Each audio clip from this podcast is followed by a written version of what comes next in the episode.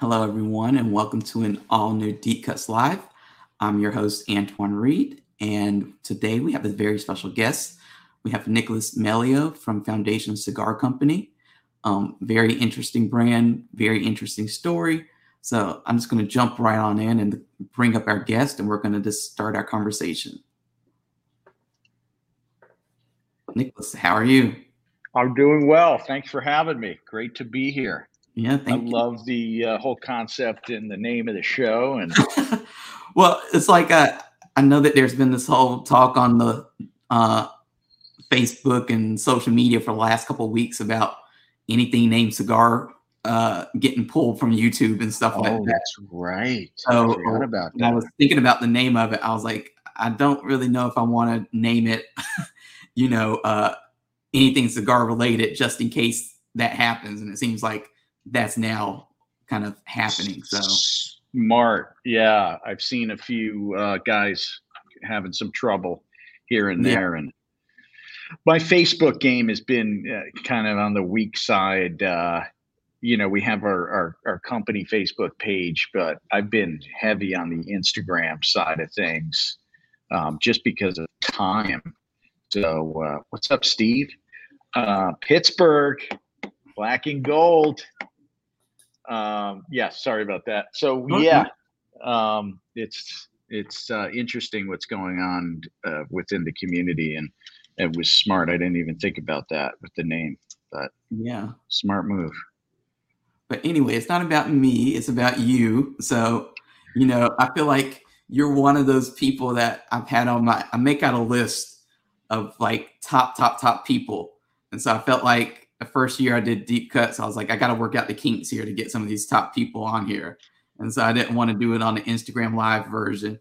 And then I, I finally built up to this version and we had to work out the kinks here. And now you're you're finally here. So I was like, we got to get Nicholas on here to talk about foundation. It's like that's like a must. I feel like it's you're like I said, one of those top people in the industry right now who are just doing some really interesting things with your cigar brand and um, Appreciate it, man. So I appreciate it. We try. We try. We try. and share that story today. Um, When's the I last like- time we talked? I can't remember. I think it was it was at one of the IPCPRs. I I was. think, I think it was it was the last one that was called called IPCPR. So it was probably IPCPR 2019. -ish. 19. Yeah, that was 19. Yeah. I think I think that was the last time because then it, like I didn't go for a couple of years and and all that stuff. And I know you didn't go for a year and so yeah time flies, Oh, right. man. yeah. Time flies.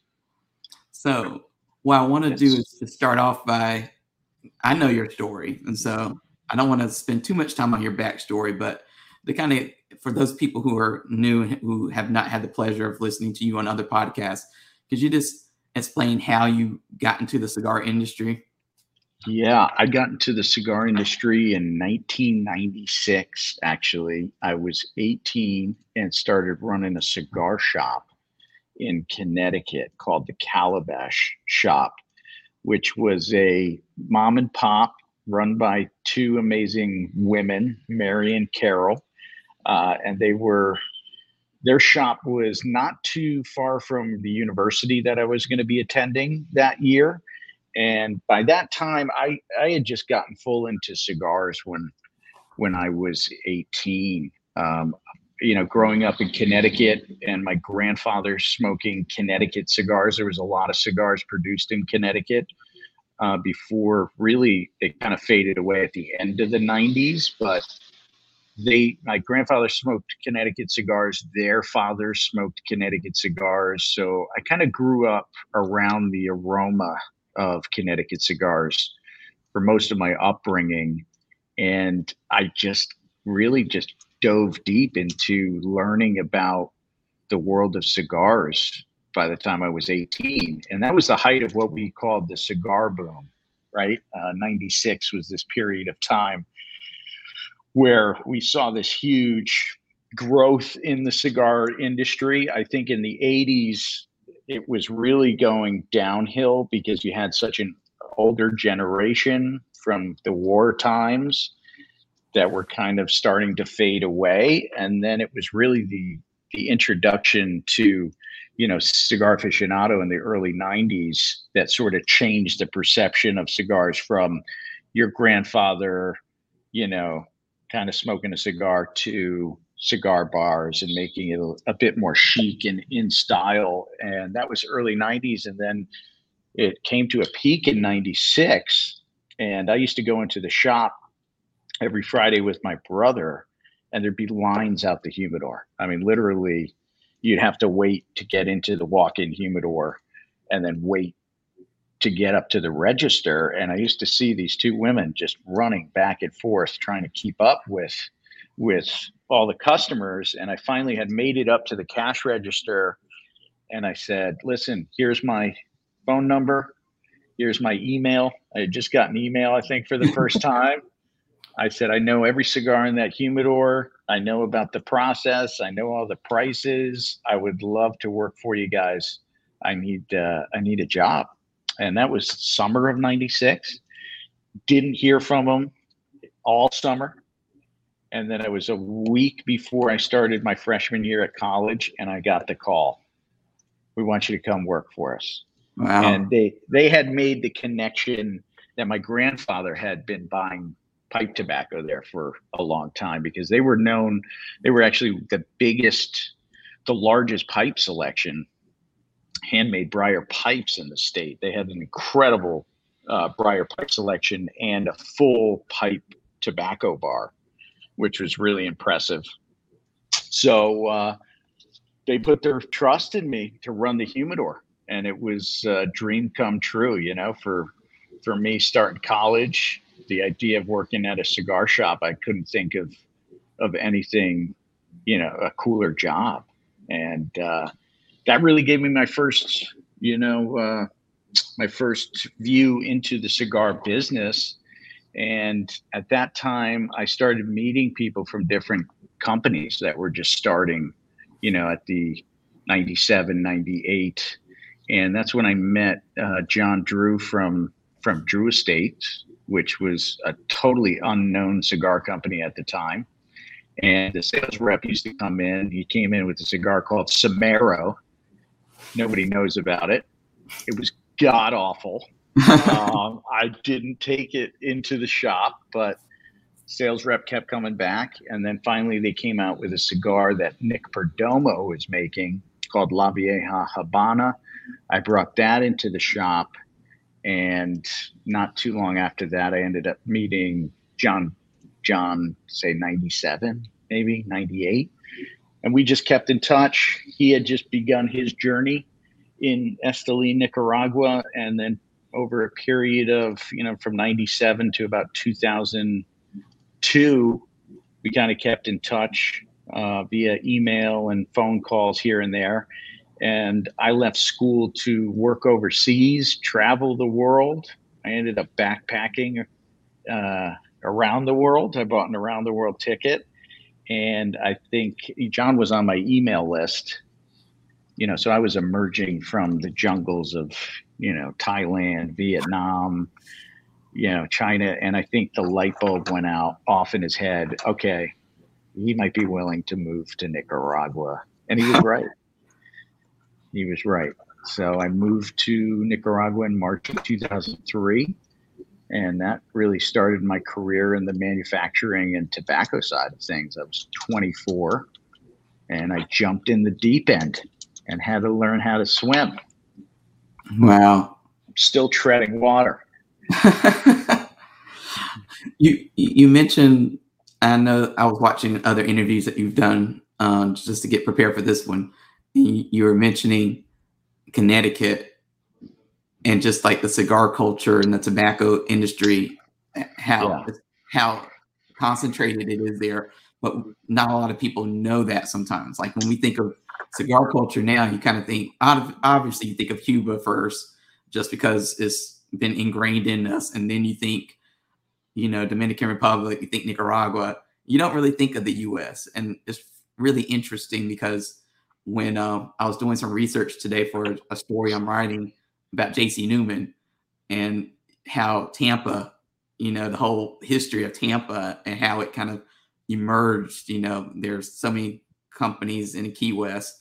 Then they all kind of migrated up to Tampa because it was a little bit better situation and they had to worry about as many hurricanes hitting them right. than the Key West um, area. Yeah. And then just that concentration. But um, just give us a little bit of, of story about Connecticut and why, you know, why it's so important to the tobacco industry in general.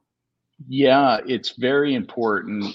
Uh, you know, people see Connecticut, I think, from time to time. If you're in, you know, you smoke cigars or you work cigar shops, you you see Connecticut shade from time to time.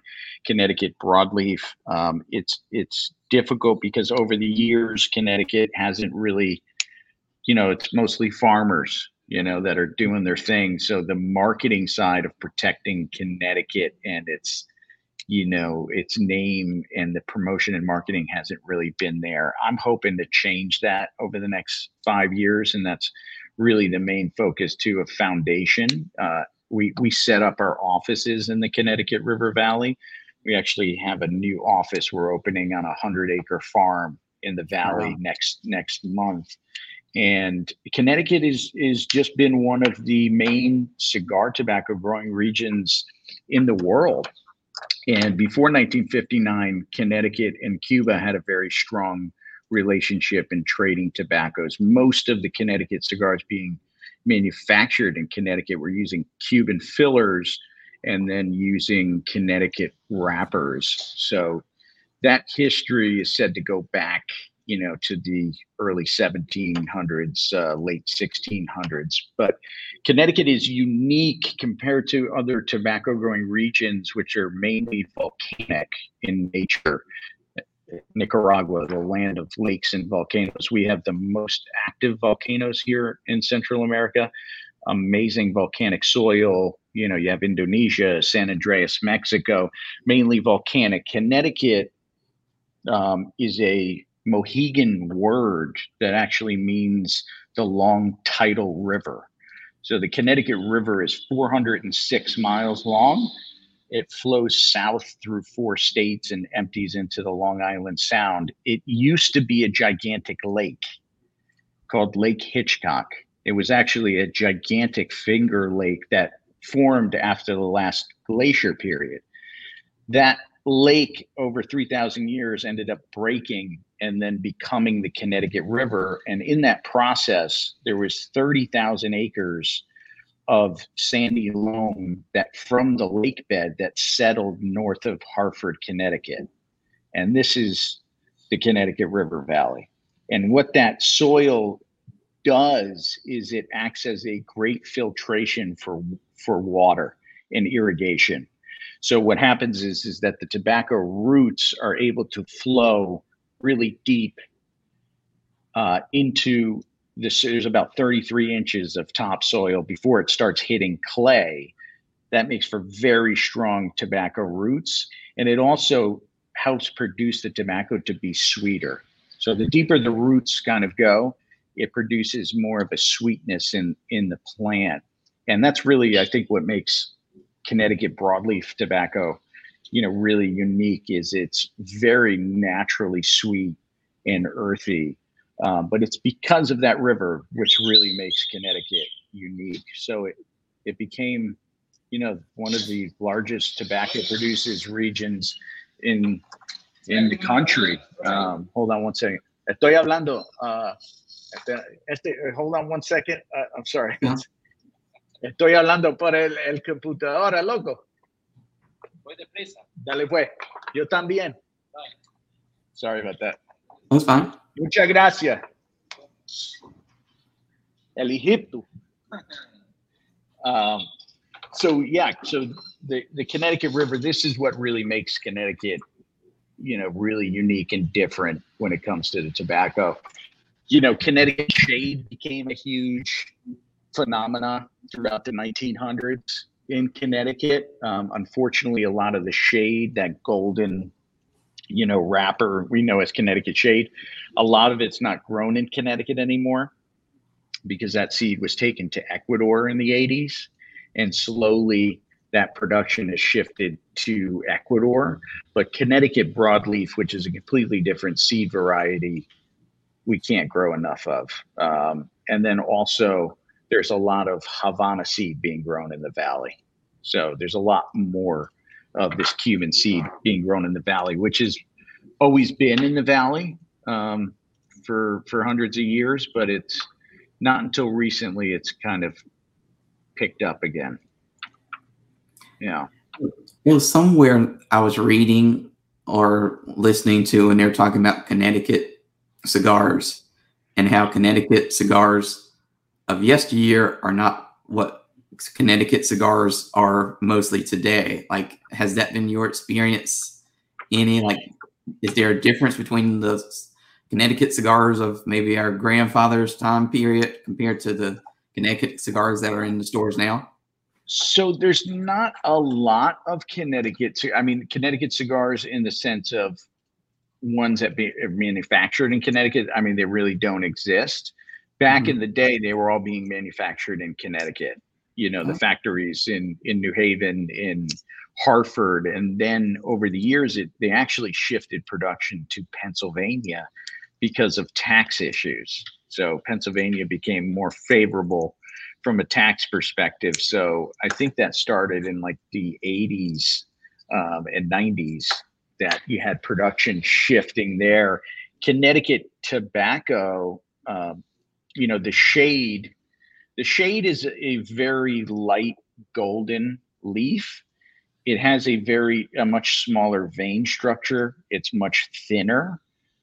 Shade from the valley over the years they shifted to Ecuador because the market really didn't pick up on it because it's much more of a neutral, milder leaf compared to the other seed varieties like broadleaf. Does that make sense? So yeah. shade was able to shift, but broadleaf is a completely different seed variety you know they do grow broadleaf in pennsylvania they are growing it in a lot of different places but you can't replicate you know connecticut broadleaf coming from the valley because of the soil uh, because of the valley it, it definitely is very unique compared to taking that leaf and growing it in other you know countries or states. Um, i don't know if that answers your question. Yeah yeah it does. Um, yeah. When you were talking about your how you got started in retail, basically before you you moved to Nicaragua and got the factory experience, um, working in retail, did that help you when you were you know learning the processes of cigar making and before you launched Foundation? Because I found like a lot of entrepreneurs, whether you're in the cigar industry or some other industry, like those people who really take the time to work in retail and they seem to have a completely different trajectory than those who just kind of jump in and say, I'm just going to create this product and release it. Um, I agree. Yeah, it definitely helped me tremendously. And I think at the time it was really the value that I was bringing to the situation was is the only value because I had no experience, you know, on the manufacturing or the raw leaf side. So coming down, understanding what the product was supposed to be definitely added a lot of value. And I, I, could see that within the team and the people that I was working with also. And, you know, at first they didn't realize that I had come from a cigar background working the shop and I was adding all this information and they were like how does he know you know this kind of stuff or what and then they didn't realize that i had worked in a shop and then it kind of all made sense so it, it enabled me to be able to reverse engineer the process so i was starting from you know i knew what the cigars needed to be in the box i needed how they had to combust how it, they needed to burn and you know the different profiles that consumers were looking for within the U.S. market, uh, understanding different brands and what people liked, and then that enabled me to start reverse engineering and eventually, you know, really start learning tobacco and blending tobacco and understanding where a lot of the flavor profiles that I enjoyed as a cigar smoker were coming from, and then how to, you know, put blends together and and so it definitely added a lot of value for me. Wow. Um, when you, I know from your story, you basically wanted to launch foundation when you did because you heard all these regulations were getting ready to come into to play and you were like it's either now or never. Now some people would see hear regulations and they would see dollar signs and they would say this is going to be a big expense. Do i really want to you know jump into this new industry? You know i have to pay for the stuff this regulations that are coming. And then on top of that i need to somehow get this brand in front of as many people as possible so what was that transition like when you finally were like i'm going to go from where I am to suddenly I'm going to become a brand owner myself and launch this thing like now. And I have to launch, and I have a time frame when I have to do it because if I get it any later, it might be too late. What was that time? It was period? risky. It was risky, man. It was definitely risky uh, because I had really evolved so much with working with Drew Estate, and we had come such a long way together, and the team you know, especially here in, in Nicaragua. I mean, we started as probably one of the smallest factories in Nicaragua when I started in 03 and built that into the largest factory in in Nicaragua by 2014 and most of the management team you know it became my family you know you're a foreigner working overseas you're spending especially what it took to build what we built a lot of weekends, a lot of long nights, and people become your family. You know, so you, you spend the most time with them. So I struggled with it for a good couple of years. And then I knew just waiting more and more that the thought of not being able to start my own company ever was definitely a big driving force. And I knew I knew it was risky in the sense of all the regulation, but then I, I felt I had built up so much experience from the leaf side of things. And, you know, this is such a small industry in general when it comes to businesses. It's such a small niche uh, industry. I knew, you know, it wasn't like somebody younger is going to come take your job. Is I had built up all this experience, so I knew if I failed, I could eventually find, you know, work as a leaf buyer or, you know, working in a factory or, you know, working with farmers in the in the Connecticut River Valley. So I kind of had a safety net, I felt. Uh, and I mm-hmm. felt if I didn't do this, then I'd end up regretting it probably for the rest of my life. And I didn't want to live in regret. I think that's just a, a good kind of business lesson to just like take that leap you know, I think the biggest risk sometimes is, is not taking the you know not taking the the leap and not getting out there. And like you said, you knew you had something. If things did not go the way you wanted it to, then you had something to fall back on. And um, yeah, I mean, fortunate for me, I I you know had been so many years in this industry. I think if I was in another industry or not as much experience, that leap would be even more difficult. Mm-hmm.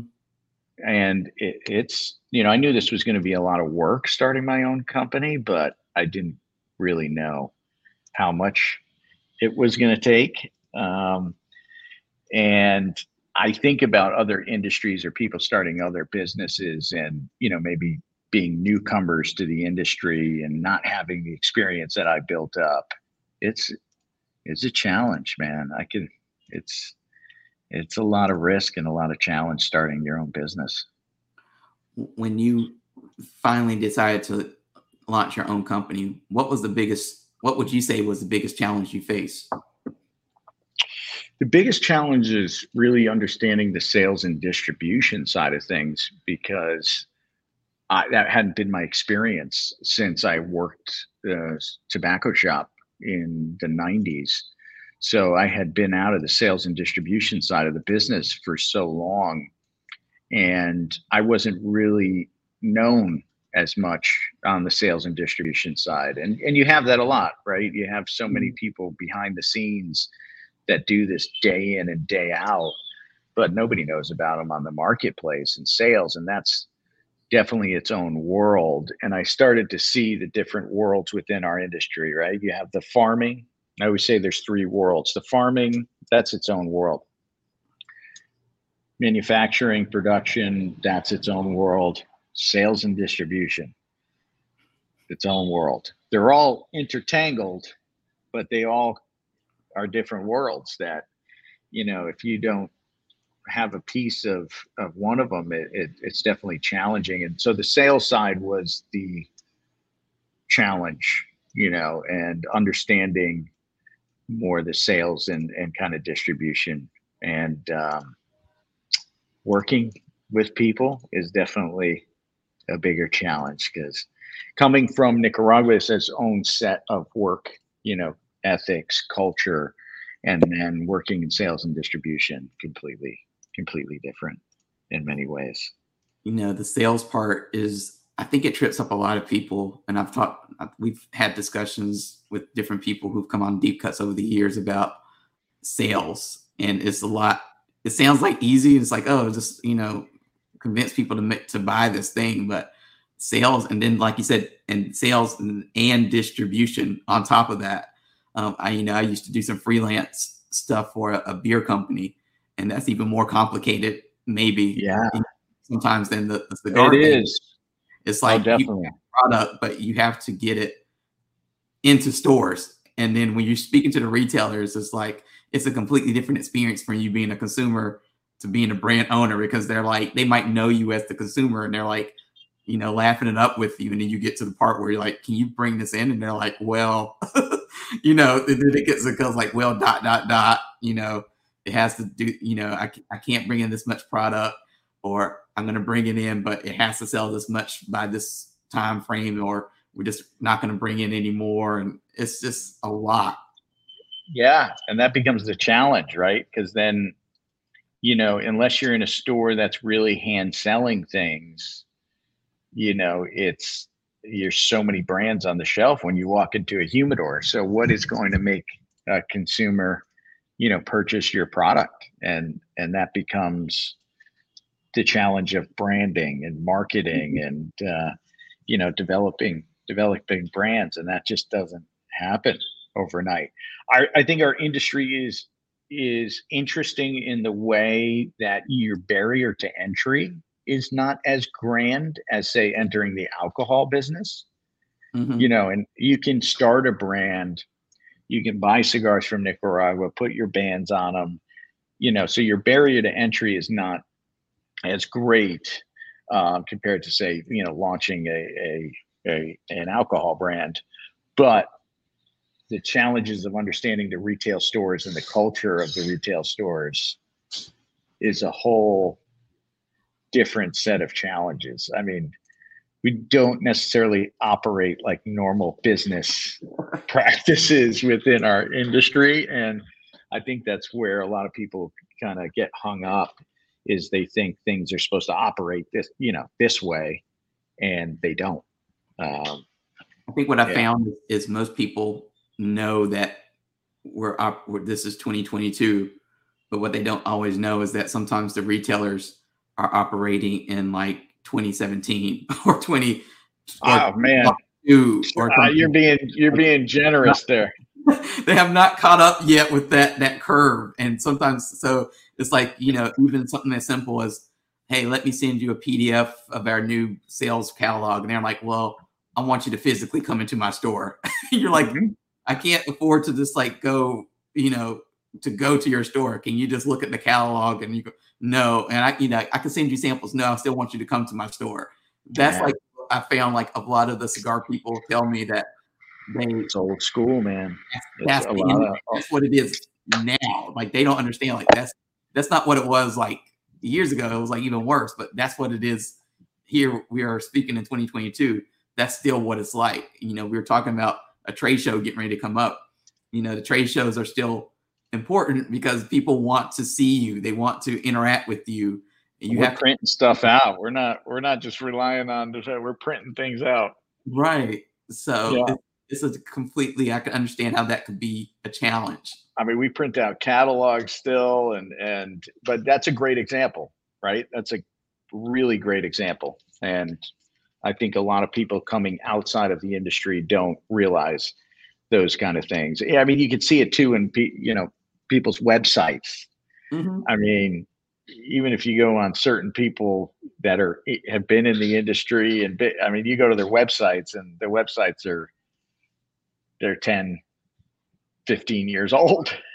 and then they'll tell you, they'll tell you now that they're like, well, websites don't really matter because they don't, people don't visit the websites. And you're like, you have to think about it for a minute. You're like, well, how do people find out about you? Like, how do they buy stuff from you? Like, and they're like, uh, and they can't even answer that question. It's just like a big kind of question mark. There's a real disconnect in the in that sales. There is. There is, and that's that it, it can be frustrating because to me a lot of times it's these fundamentals are not you know down and i think the fundamentals are crucial for for having a successful business and for you know educating consumers and and gaining customers um, you know it's man i could tell you stories yeah. But it's uh yeah it's challenging it's challenging. We we try to do our best you know to have uh, provide a lot of these materials you know for our customers and to work with them and you know form this partnership with them because this is what i do you know i've been in this since i was 18 i have no plans of going anywhere. So we really try to establish you know a partnership with our customers and show them that we're you know really behind our products and you know not just having them sell them but also helping them you know sell the products also. And and that's kind of i think what retailers look for is okay, well, what are you doing to invest and help promote and build your brands? Mm-hmm. Which, yeah. Now, I think a big part of your brand, though, as well, is the look of it, like the actual branding, the artwork. And I know you're sitting with the art, the person responsible for doing the art, who, so it's a very unique an important part of your brand because it stands out. Like if you're in a trade show and you have your face with all the different booths and stuff, and you see their branding, yours stands out, and it has like all each brand or each line has a story. They have their own kind of looks to them, own style. Like you're not afraid to kind of go outside the box. You know, some cigar brands they all want they want every line to look the same, except for maybe like a little, you know. Yeah, that was a conscious decision um, you know, is from the beginning is choosing a name. You know, you could there the easier route what was to do, you know, more of a say Padron style, you know, Padron 3000, Padron 5000, Padron and it's you know because again it's about branding and it's about messaging and it's about you're dealing with people that are coming into human everybody has lives you know most people are not into cigars to the next level. They enjoy them, but they don't have time to really, you know, read all the literature and, and all this stuff. So it becomes about branding. I knew it was going to be more difficult to have a company name and then an umbrella of brands under um, foundation. But I really wanted that to be able to create different brands and really express and complement the blends with things that you know i'm very passionate about also my art director alex is is really passionate about so the the brands become you know a uh, a way kind of a a chariot to deliver you know messages about things that we're really passionate about history culture you know and i wanted to create brands that hopefully will be around in another hundred years. Um, that was I didn't want to just create, you know, new thing, new, new, new, new, new, and also, you know, at the time it was also a challenge with all the regulation that you might not even be able to do that. But I grew up in the industry with brands. You know, it was about core line core line brands, and I think that's what the end retailers are looking for too, because they want to see core lines that they're able to sell, you know, day in and day out. So tell us how you came to create that first foundation cigar blend. You know, I knew that the, as the first debut brand, I wanted to express to the market what Nicaragua is all about. You know, having been down here for so long, I really wanted consumers to see Nicaragua and what Nicaraguan culture is all about. And I knew I wanted to do an all Nicaraguan blend. You know, I had worked on different blends behind the scene, but I never came out with something that was 100% Nicaraguan puro. So filler, binder, wrapper. So I talked to Alex here and I told him my plans to start in the company.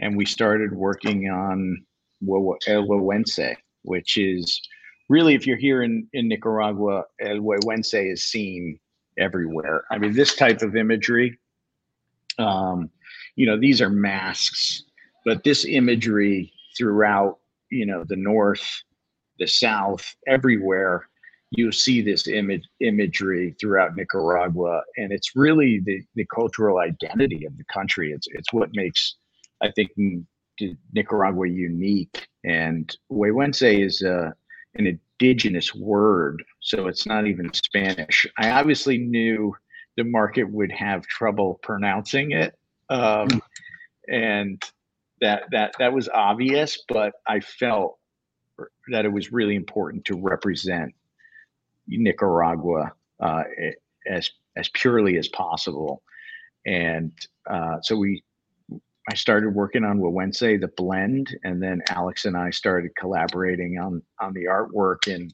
he really did an amazing job.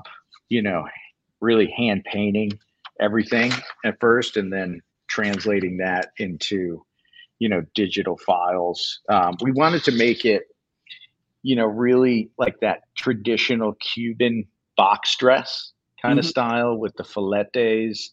Um, and we kind of took inspiration from the uh, kind of like a little bit of Romeo and Juliet in the sense of, you know, the, the we used the Nicaraguan national flower, the national tree, uh, so everything about it was uh, Nicaragua to the bone, uh, including the cigar and the blend. And uh, we launched that at the trade show in 2015, and that was just one one brand we we started with we were off to the races. Um, I started, you know, really learning that year about the market, and you know, I started the company much smaller than I had originally planned. You know, I originally planned on potentially taking on investors and you know starting with a bigger team and maybe launching with a larger portfolio but i didn't want to lose a, a huge part of the company just when I was starting.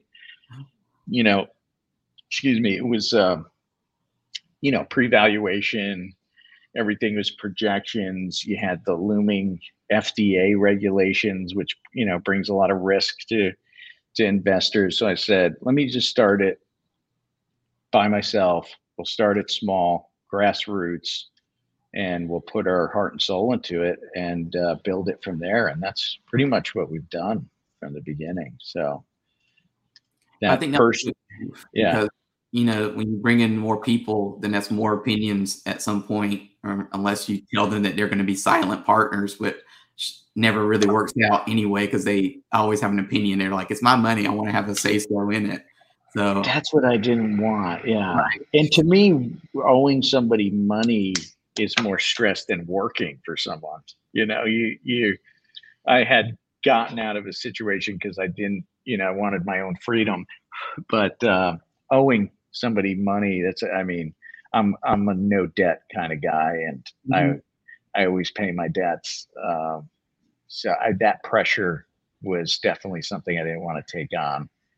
Uh, hey, there's enough pressure alone, you know, with all the work that needs to be done. So so we started it small, you know, and uh, launched that year, and then I followed up that year with Charter Oak, Tabernacle, and our infused brand, the Upsetters, at the next show, and then that really that really then gave us the portfolio and footprint to actually, you know, really represent within humidors, um, which is necessary. I remember, I think I was at, I must have been at that show when you first launched that stuff. And I remember your booth just being engulfed with retailers, which is good.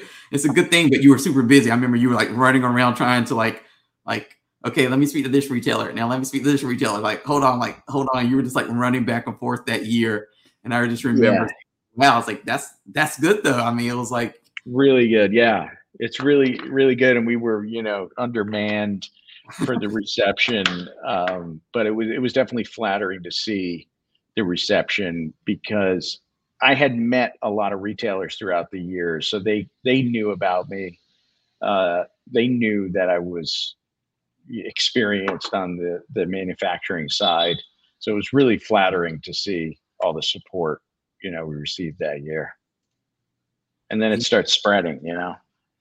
Yeah, it's it's really it's been interesting to watch like i said your trajectory in the industry because to go from like behind the scenes to in front of the scenes and yeah.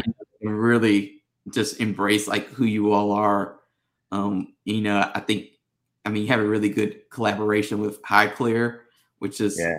it doesn't get spoken about enough i think but it's a really interesting cigar that again like it's this past year Highclere has taken off Mm-hmm.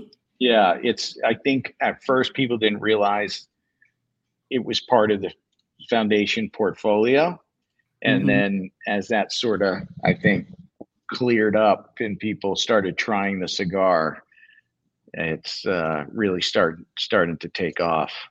And we have something special we're going to be releasing this year for for Highclere. Wow. Yeah. You know, one of the things I was thinking about too is you know, and I've said this several times on deep cuts, but when I first got into the industry in 2010, you know, boutique, you know, was like this word used to kind of separate everybody else from like the bigger companies and yeah. stuff like that. And, you know, and you used to read articles about the 80 20 rule, like, you know, 80% of the, the, and I know it's different outside of the cigar industry, but in the cigar industry, the 80 20 rule meant 80% of your humidor was big brands. Yeah. And then 20% was like, you know, everybody else that you might take a gamble on, but they didn't have a big as a following as the bigger brands. And so, you know, that was that. But to me, and maybe you could speak to this, but it's kind of changed, I think, now in 2022 is a lot of retailers that I speak to at least are actually looking for something new. Like boutique is is a whole movement, you know, and it's it was kind of started by Pete Johnson and um, you know Dion, Dion, yeah, and Matt Booth and stuff like that. But it's like boutique is no longer the the you know the the bad word or the word to kind of like separate everybody else. Like you want to be boutique because retailers are kind of looking for that. You know, they they like yeah. It's interesting. It's interesting to see how that's changed over the years, especially since I was in the retail shop because it was definitely you know those bigger companies that dominated the humidors but it, it's interesting to see the different areas and the different retailers and the different you know locations around the country and their philosophies because I, I definitely meet all different types of philosophies you know that 80 20 which you know okay it makes sense as far as if you're a retailer um, you know you you want your staples because you have people coming in asking for them you know mm-hmm. so that's a different sale than you having to actually get out from the cash register and actually you know be on the floor selling all the time. And p- people are looking for those brands and i think people get nervous if you don't have them then they're going to go someplace else right to get them if you're not carrying them um, and then you you have you know people experimenting with the boutique brands to see you know okay what brands are going to kind of stick around and having something different and and then you have shops that are completely opposite. They're all boutiques and they just have maybe the key sizes from the big big guys that they can get kind of anywhere from distributors and stuff like that and they're focusing on having something unique having something different um, so it, it's definitely shifted compared to when i started in the retail stores it's definitely more there's a lot more boutique you know on retailer shelves than i've i've seen in a long time I, I say our whole industry is boutique for the most part, if you think uh-huh. about it. The whole like premium, I think Rafael Nodal, when I was working on some story about him, like he, he pretty much that's what he said is like by nature, all you know, this is a niche industry, and all cigars are. I mean, it's not something that's you know smoked by masses. Like this isn't Coca Cola or you know any other big brand that people just normally will, will bring in. It's like it's very niche. So, like you were saying, like, brand to some degree is boutique, and boutique is more today an attitude than it is a category within itself. Yeah, I mean, handmade cigars is a very small industry compared to so many other industries in itself. There's not many people that smoke handmade cigars in the realm of of the world. Now, what have you been? I know you've been super busy because in a couple weeks is a big trade show, and retailers are obviously looking forward to what you have to offer, and consumers are looking forward to you being able to offer it to the retailers so they can buy it. So, is there anything new that you're working on that you can share? a bunch of. I, I unfortunately I can't yet share um, but I'll be sending you out some press releases uh, soon. I will share. We are going to be releasing a new core line, which okay. I'm, I'm adding to the portfolio, which I'm really excited about. Um, so that's going to be released at the show. Then we have um, a couple of line extensions uh, that we're going to be doing for Güegüense and Wise Man Maduro. Um, then we're going to be doing a really special box for Highclere. Uh, you know, we work with Highclere Castle, and the gentleman who lives in the castle, Lord Carnarvon, his great grandfather discovered King Tut's tomb with Howard Carter back in, uh, I think it was 1921. Um, so we're going to be doing a special release uh, for the discovery of King Tut's tomb, which we're really excited about you know, the, the, funny thing is the other, I think it was last week, I was watching uh, the news, and of course, there's a new Downton Abbey movie. Yes, they, they film in Highclere Castle, and it came up that you're not allowed to have anything other than water in Highclere Castle, and they were, and they they were trying to make an exception for, I think it's Dame Maggie Smith, because so they were able to get her tea, but they were like it was a big to do because they were like, I think we can at least get her, let her have have tea because it seems like a, a crime. They like you know to let this big actress be you know in this movie and, and not let her have like real tea. Like n- she shouldn't have to fake it and drink water out of a teacup. So I thought English tea. Thought that was really interesting. Um, that high there. Um, speaking of celebrities, I know your your cigar pops up a lot on Joe Rogan. How did that come about? That's my boy Joe. Because that's like a story that everybody wants to know. I think it's like a dream for any cigar. You always are looking for good placement or just good endorsement for a celebrity or somebody of notoriety to, to like smoke your cigar. And here you are. I mean, it's all the time. so how did that come about?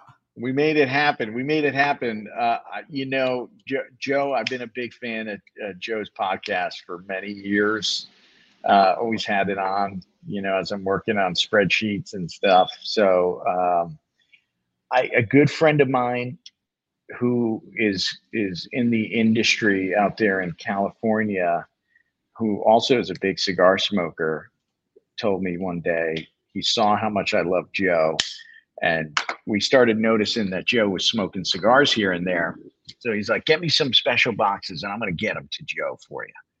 I was like, "Really? Let's get." Was, he's like, "Yeah, give me some special boxes. So I talked to Alex, and we we had some hand painted boxes done. Alex did a couple of hand painted boxes on uh, some uh, Wise Man Maduro boxes.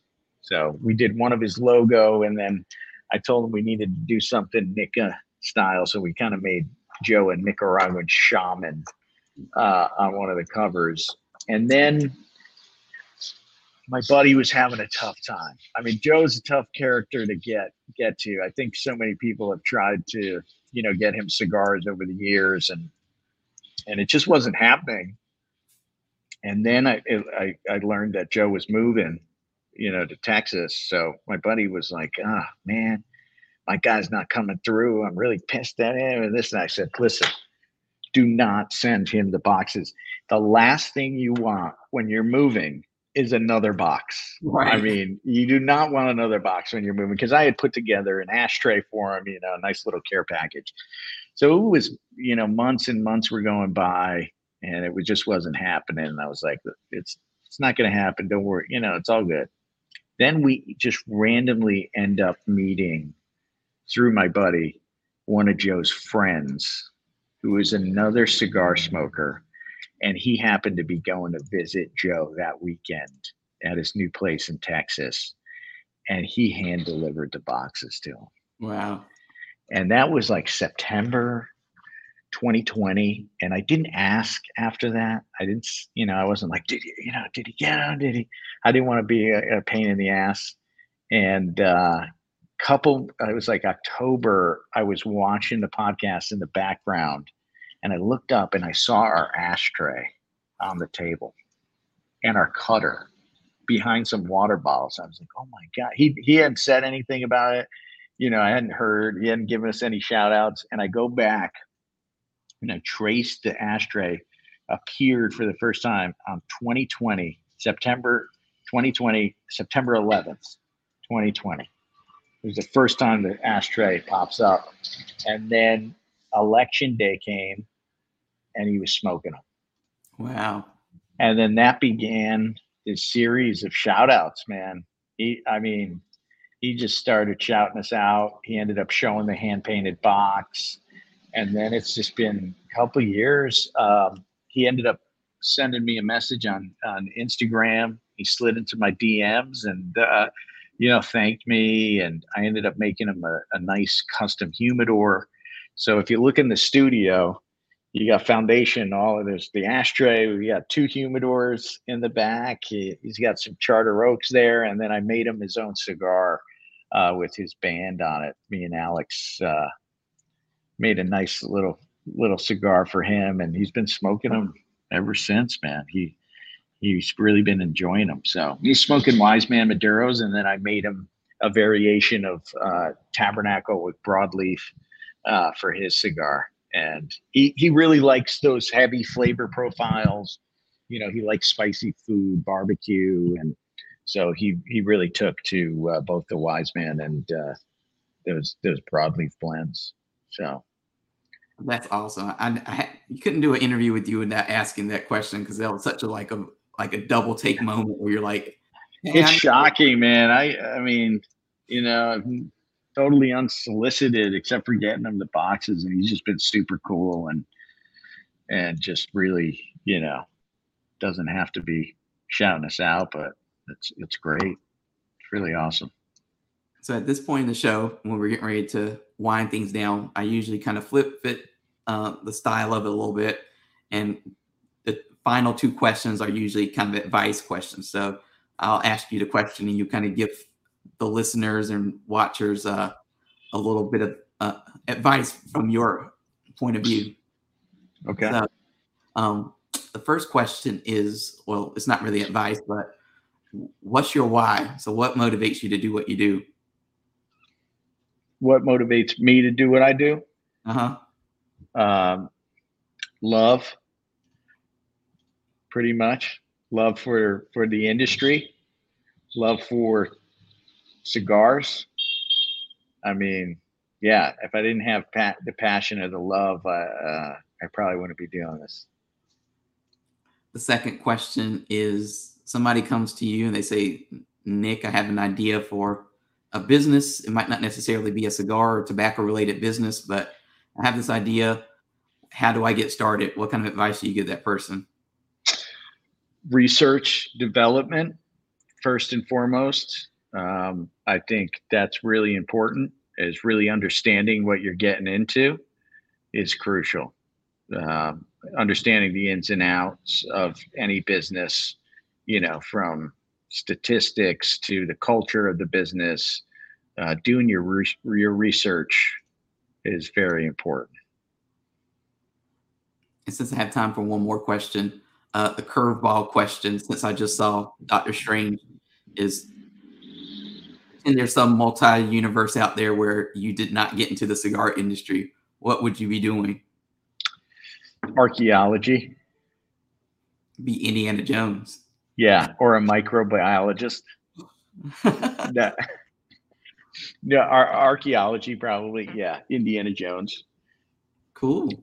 Yeah, I'm into it. That's what I do at uh, in my off hours. When I retire, I'm going to be Indiana Jones. And uh, I know I asked you, I think, this question when I was writing the last story I wrote on you back in 2020. Um, but like how would you define success? There some question that i think i asked you and you were like i don't know. You're like i had to get back to you on that. So i'm, I'm going to see two years later if you finally have an answer. You know i think at this point in my life is is really happiness um, is is being successful and being content in what you're doing. Um, because I think a lot of people you kind of chase the chase the the monkey a lot, and uh, you end up losing a lot of moments. And you know, we we only have each moment, so being happy in the moment, I think, is is crucial, and taking time to, you know, really give thanks for what you what you have. Um, I think that's success because you can, I mean, you can have a billion dollars and still be you know, a mess, depressed, you know, it, it's it's not a good uh, determining factor of success. So I think real happiness and being content is uh, is success for me. Awesome. Well, for those people who have not been watching this and who may be listening to this, can you tell them what website, what social media they need to follow in order to keep up with Foundation and yourself? www.foundationcigars.com. We're in the process of uh, launching a new website for July, but uh, we got a lot of great content there.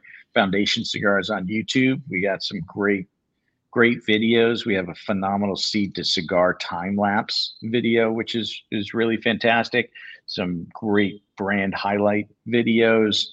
Uh, Instagram Foundation Cigars. We're all over Instagram. Uh, really really involved with a lot of these Instagram, you know, users, and we we love reposting a lot of content and, and seeing all the foundation fans out there. Foundation Cigars on Facebook. Yeah. You can find me at Nick R Agua. That's my that's my uh, IG handle. And if you want to follow Thief, you find him at Thief Operandi on Instagram. Awesome. Well, thank you so much for coming on today. Like I said, it, it, was one of those interviews that I can check off the list for this year that I wanted to do. And I know that we only are speaking for, we only, we're getting ready to wrap up, but I'll, we, will be able to bring you back on. And now that we got all the intro stuff out of the way, we can dig into some other topics uh, for your second appearance, whenever that is later on. I have to have you up to Connecticut at some point. Yeah, I, I've never, I've never been to Connecticut. We got to get you on the farms so you can see it firsthand. I, am game for that. So thank you. You so can always come to Nicaragua too. Hopefully, the Nicaraguan Cigar Fest is happening uh, in January too, so that should be a good time. Cool. Well, yeah. forward to seeing you at uh, PCA in a couple of weeks. So uh, we'll catch up then. I'll say hello. I know you, you're going to be running around probably again. I'll show you all the new goods you know, I look forward to it and look forward to sharing that with uh, everyone here. Um, so thank you for coming on. Pleasure. of you who are watching, If you're watching on Facebook, YouTube, or Twitter, make sure you hit that like button or subscribe button. To uh, we post, we do at least a show a week, uh, and um, for anybody who's listening on any of the podcasting platforms, please make sure you hit that subscribe button and also leave a review because reviews help us to improve the show. Uh, let us know, and if you want to see any of the past interviews we've done, this is actually episode 90. So we've made it to 90, which is more than I thought that we would ever do. So, um, if you want to see any of the this episode or any of the past episodes, go to deepcutslive.com. Um, and so, thank you again, Nick, and I look forward to seeing you, like I said, in a couple weeks. And uh, for Thank everyone you. watching, uh, until next time.